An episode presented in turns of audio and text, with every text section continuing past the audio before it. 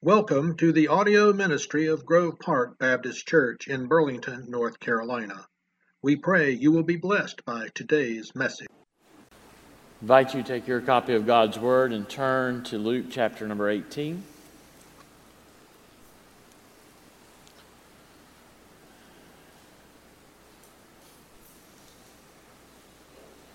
Many of you have been very kind to ask how my mother is doing, uh, and she's doing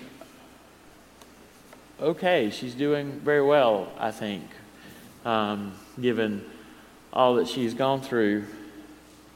I figured that out this week when I called her on Friday, and in the course of the conversation, I said to her, I said, Mother, I got my first grade back from class. And she said, What'd you get? I said, I got an A minus. Mother said, Well, honey, that means there's room for improvement. Which is not a comment my mother ever made, but it was a comment my father always made. And so, Mother is doing well. Um, in fact, we hope to see her here next week. So, beloved, we, you and I are often feel like we're in a boxing match. And we never know where the next blow will come from. We just feel like we are being pounded. And we're trying to take uh, the, the words of, of Ali and you know, move like a butterfly and sting like a bee, but we often get hit. And it's important for us to know how to hit back against the forces that hit us. And so this morning we take a look at the boxer's tale. Would you pray with me?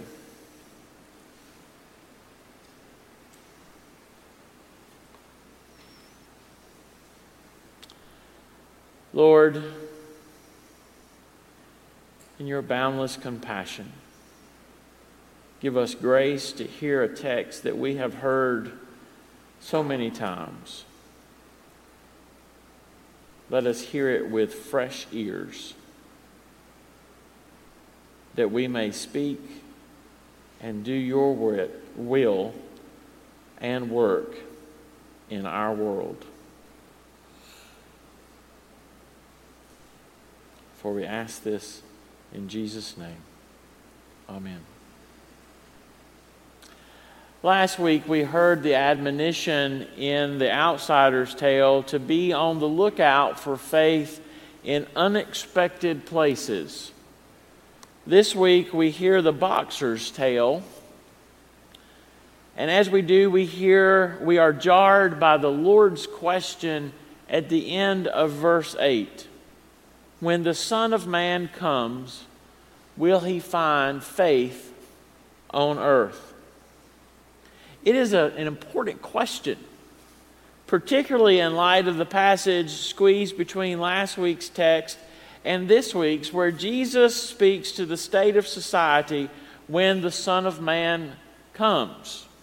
The passage takes us back to those dark days in human history, the days of Noah and Lot, where righteousness and justice are counted in the minority as chaos and injustice reign. And Jesus says that the righteous in that day will cry out for relief. The times will be so perilous that those who are holding on to God will simply cry out for relief. How are we as believers to maintain faith in such circumstances and not get knocked out? Such that when the Son of Man comes, he will find faith on earth.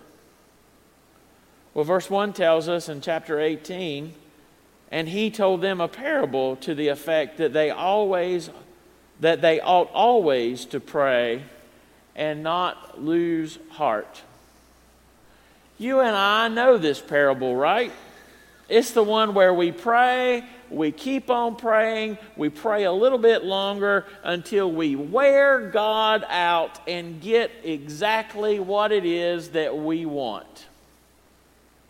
Wrong. That is the unfortunate misinterpretation this text has received far too much in modern thought. We are correct that the parable tells us, though, that we are to be persistent in prayer. Prayer, beloved, is the bond which continuously, continuously secures us to God. It is integral to our faith practice. For if we're to ever to weather the storms of life that we find ourselves continuously in, we must persist in prayer we understate the power of prayer to our detriment. We forget that prayer is the means by which the Spirit, Paul tells us in Romans chapter 8, brings us into alignment with the will of God.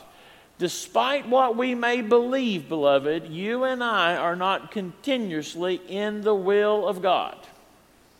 We stray. I'll say it. We get out of line. And when we get out of line, the storms of life grow greater. And so we need prayer to keep us in line. Because, beloved, there is no better spot that we can be in in the middle of a storm than to know that we are in the perfect will of God and that He will protect us and shelter us through the storm. But if we are out there far away, remember, if we're out of the will, He'll protect us, but it's nothing like being in the center. The winds will drive us and blow us to and fro. But we're in the center, we are secure. Secondly, we should remember that prayer is the infusion of hope in the midst of hopeless times. When we pray, beloved, we look beyond ourselves and toward the one who does all things well. We recognize in prayer that there is some task that we cannot do, that we cannot achieve. And we look beyond ourselves and we say, God, I know you can do this. And we remember as we do that God does all things well. So it will be a perfect answer. Might not always be the one we expect, it might not always be the one that we want. But, beloved, you and I can have hope today that as we continue to pray, God will continue to bring us through to where things are well. We should also understand that when we invite into our confusion the one who is always, continuously working all things together for our good, that when we say, God, come into my confusion, He's going to align things to make everything come to the point of peace. And isn't that ultimately where you and I want to be? To be at the point of peace? And, beloved, if getting to the point of peace and knowing that God is working all things out for my good and knowing, and knowing that God is going to be the one who does all things well, and so whatever He or how He chooses to answer my prayer is going to be good and perfect, that should inspire hope. The question for us this morning is does it? Does it inspire hope for us? Do we call out to God in the way and manner that we should all the time? Or are we always seeking to do things on our own, in our power, in our strength? Beloved, at the end of the day, I know that Mark Sanders is going to fail Mark Sanders. I know that. I have not had a perfect day yet. I'll never have a perfect day. But I know that God has always had a perfect day, and He's never failed me. And I can't hope in myself, but I can hope in Him. Now we should pause and recognize that Jesus is quite specific in what we should pray for and work toward during the perilous times in which he is offering this parable. And I would argue that it is what you and I should be praying for and working for, regardless of the times that we find ourselves in. And why is that? It's justice. Notice verse 2. He said, In a certain city there was a judge who neither feared God nor respected man. And there was a widow in that city who kept coming to him and saying, Give me justice against my adversary. For a while he refused, but afterward he said to himself, Though I neither fear God nor respect man, yet because this widow keeps bothering me, I will give her justice, so that she will not beat me down by her continual coming. And the Lord said, Hear what the unrighteous judge says. And will not God give justice to his elect, who cry to him day and night? Will he delay long over them? I tell you, he will give justice to them speedily. Jesus is quite pointed here in noting that the widow is pursuing justice. We don't know what matter that she has found herself to be at the wrong end and have been treated unjustly, but we know here that she is pursuing justice.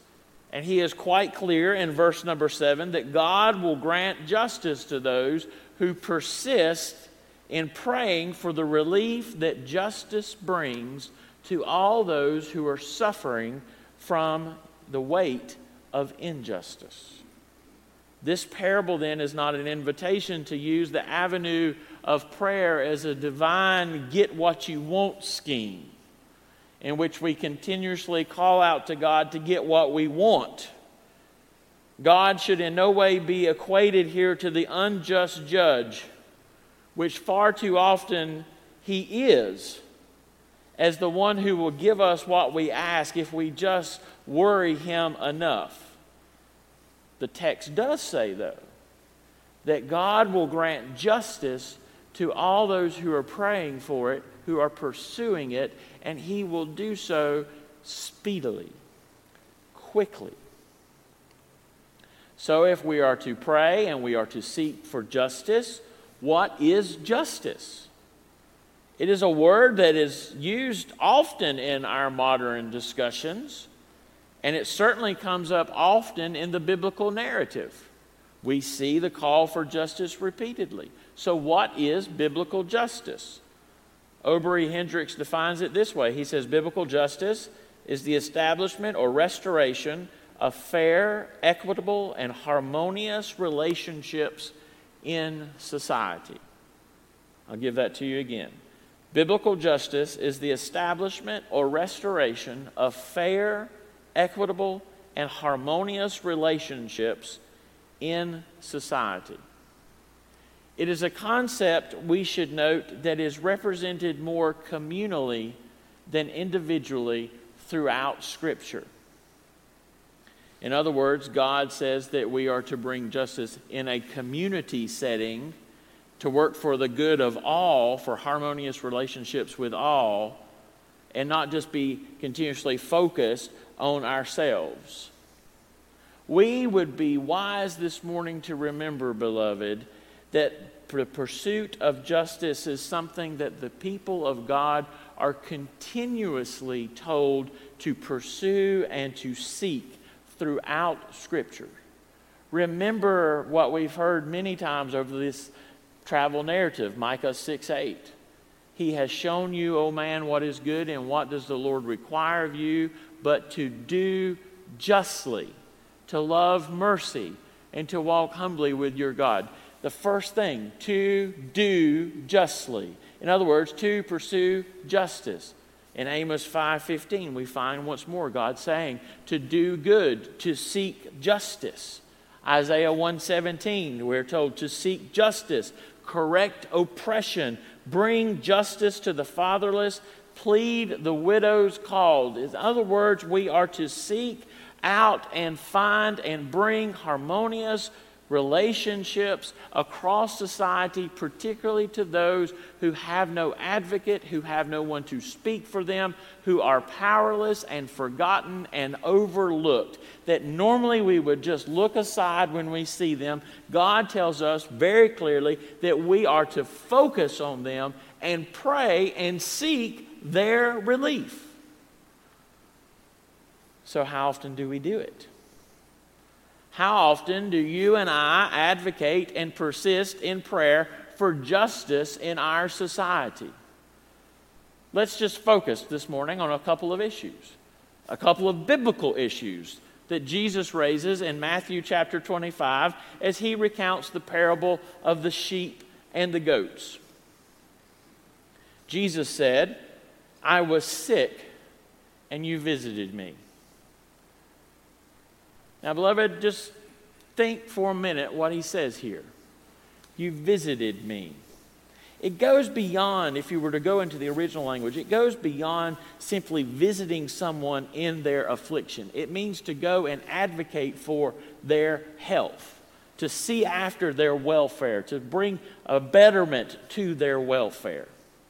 So when we think of health issues in our society, do we do that? Are we just going and thinking that we've checked the box when we go to see someone in the hospital or we call them on the phone when they're sick? Or do we go and seek to bring relief to them and advocate for relief, not just for them, but for other people who are facing their issues? I dare say there's not a single person in this room or listening online or later in the podcast this week who has not in some way found a problem with their prescription health care all of us would say that the prices of drugs in the United States are far too high.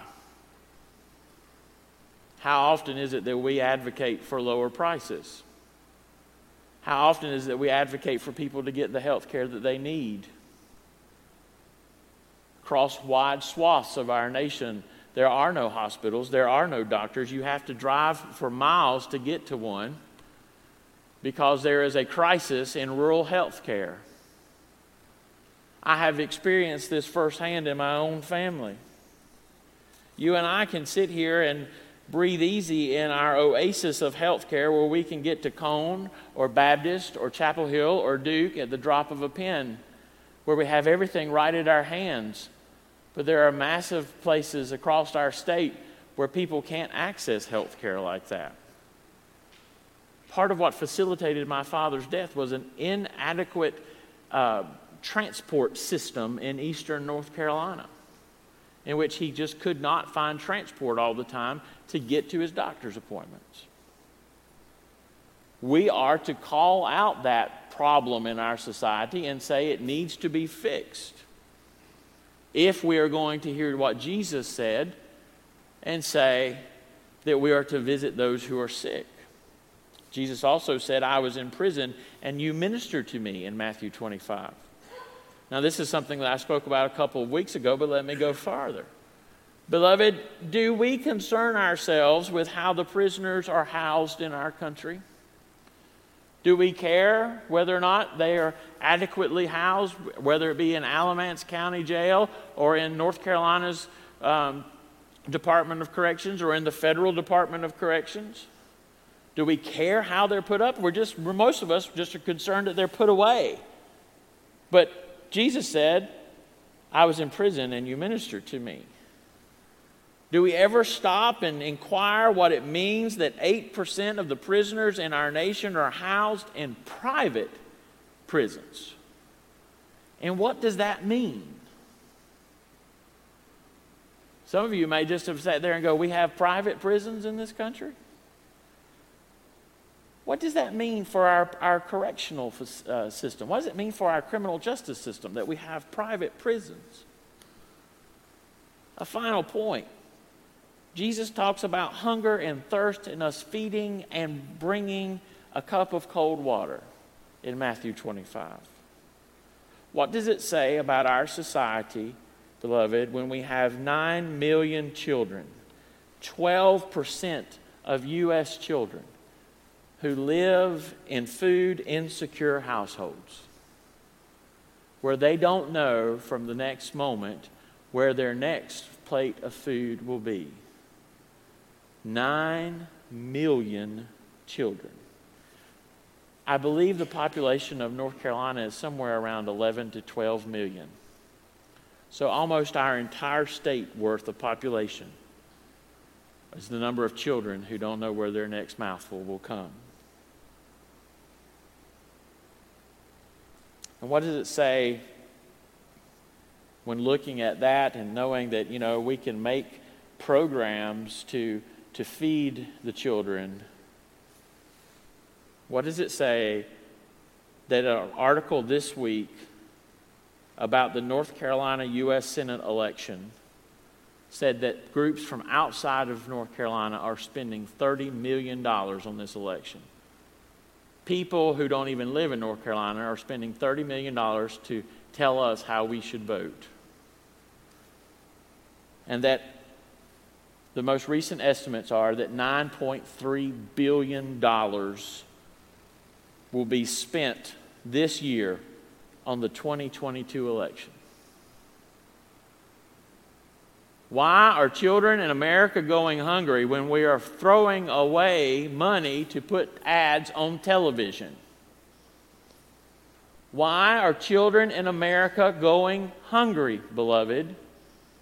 Why are people unable to get the health care they need?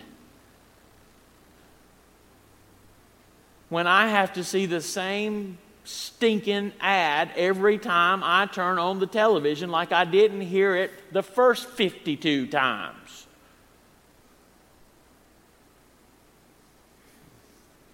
You say, Well, preacher, I don't know anything about all this. Note in Matthew 25 that Jesus does not get us off the hook because we are ignorant about the issues. They say, How was I supposed to know? And Jesus says, I was there. You should have done it anyway. Because they are created in the image of God.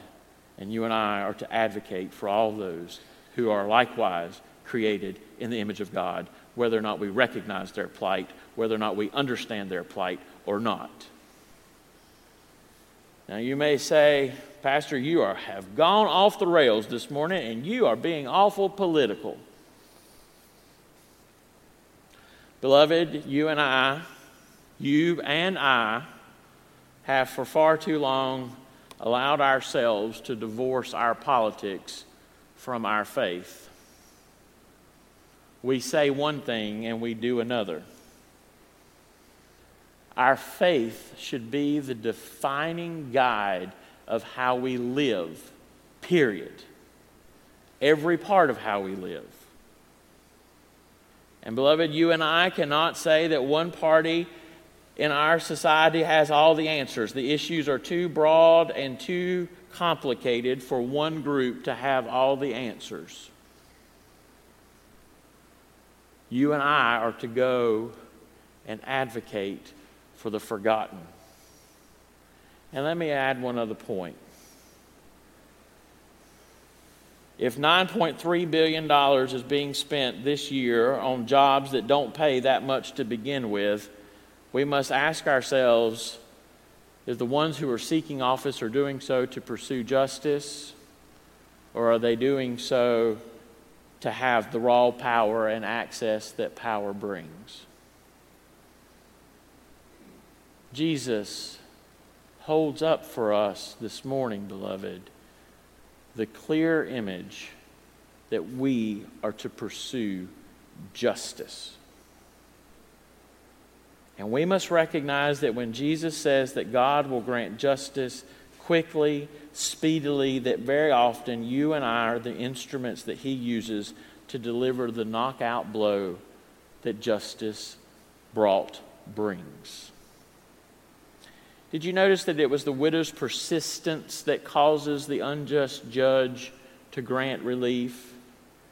We're taken inside his head in verses 4 and 5 as he tells us that he recognizes, the judge recognizes that he is unjust.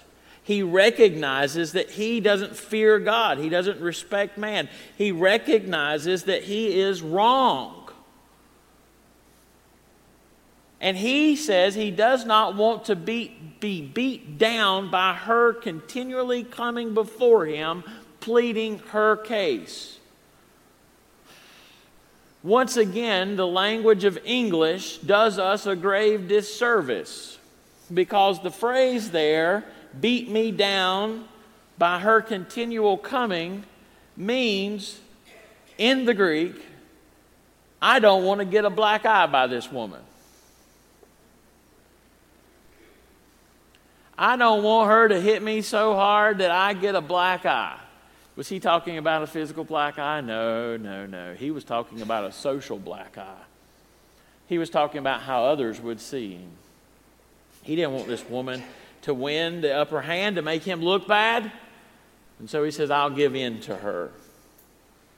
Beloved, are you and I that persistent? Some things we may say are too well entrenched in our society and that we can't do anything about them that it would require work. Well, beloved, why should that stop us? Why should that stop us? Ultimately, beloved, if we pursue justice on whatever issue it is, and we seek to bring about justice for the forgotten and the overlooked, the least of these, as Jesus would refer to them, we will ultimately, on the side that is being unjust, they will say, I can't get a black eye here, so I will seek to avoid that and I will give in and bring justice. History is filled with these instances. So the question is, why aren't we doing it? Well, Mark, there's just too many issues. Fine, pick one. Pick one, beloved. What's yours? Well, I know there's too many. You know what, beloved? If you were to go to Cookout, there are 40, 40 different flavors of milkshake. Now, I guarantee you that not a single one of you going to pick a flavor of milkshake we go to the cookout drive through and look up and see the 40 different ones that are there and say to yourself, well, they're just not, uh, just too many. I can't pick and just go off. Would you? No. You go through the line at the Golden Corral where there's a bazillion other choices, and you don't go, well, there's just too many things here to pick from church potluck, we got two lines of food from, from here to Nancy and back. And not a single soul says, Well, I can't eat today. There's too many to pick from. No, what do you do?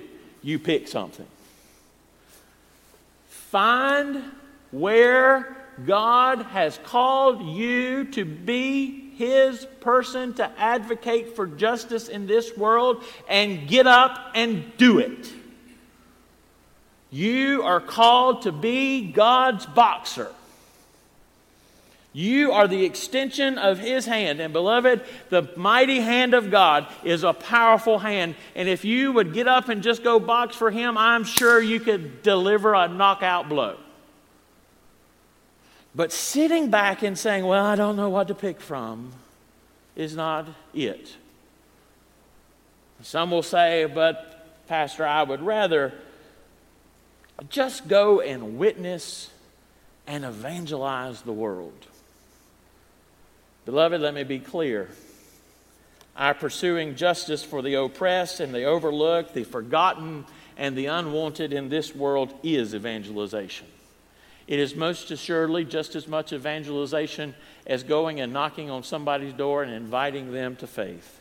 It is most surely just as much evangelization as, as we will do this coming Saturday during our fall festival because it is saying to groups of humanity who feel like they are unloved that they are loved. It is saying to groups of humanity who feel like they are forgotten that they are remembered. It is saying to them that they are not alone, that in the midst of their storm, there is someone there, that we are there, and that more importantly, God is there with them. No less a model than Jesus states this case because Jesus went and advocated for the forgotten and told all the parables about the forgotten and what happened. People believed on him. And if we have that held up as our model, as our example, then, beloved, if Jesus did it, you and I can do it because we are called to what? Follow in his steps. A poor, neglected widow was the ultimate boxer in this morning's text. A widow was greater than Muhammad Ali. She boxed and she won. And Jesus calls each of us to do that. And the question for us this morning is will we put on the gloves and go and seek the knockout blow that our society so desperately needs right now to bring a more just and equitable people into our world?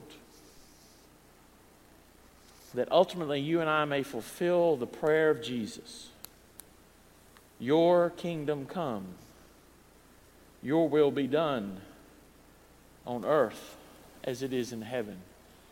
Heaven, where there is nothing but justice, where there is nothing but the remembered, where there are no forgotten, where there no, are no unloved, where everyone sits equally around the table of grace and dines. Will we do that? Let us, beloved, never run the risk of one day standing before the great king and the great king say to us, You didn't visit, you didn't feed, you didn't provide drink, you did not advocate for me.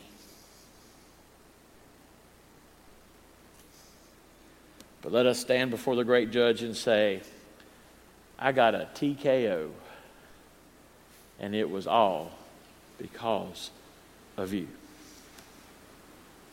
Let's pray.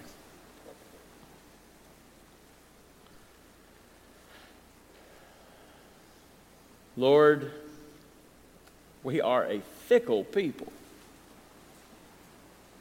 Help us to be persistent. Help us to answer your clear call to pursue justice.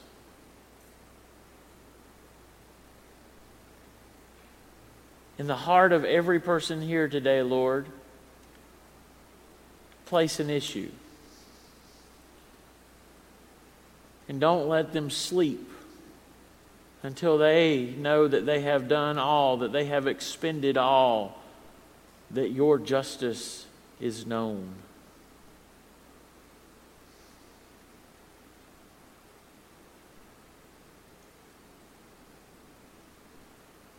Because, Lord, there should be no one in this world who feels forgotten and unloved. Everybody should know that you love them and that it is our place to go and let it be known.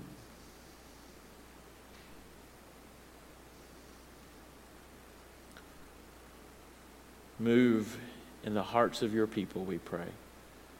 In Jesus' name, amen. We hope you enjoyed today's message.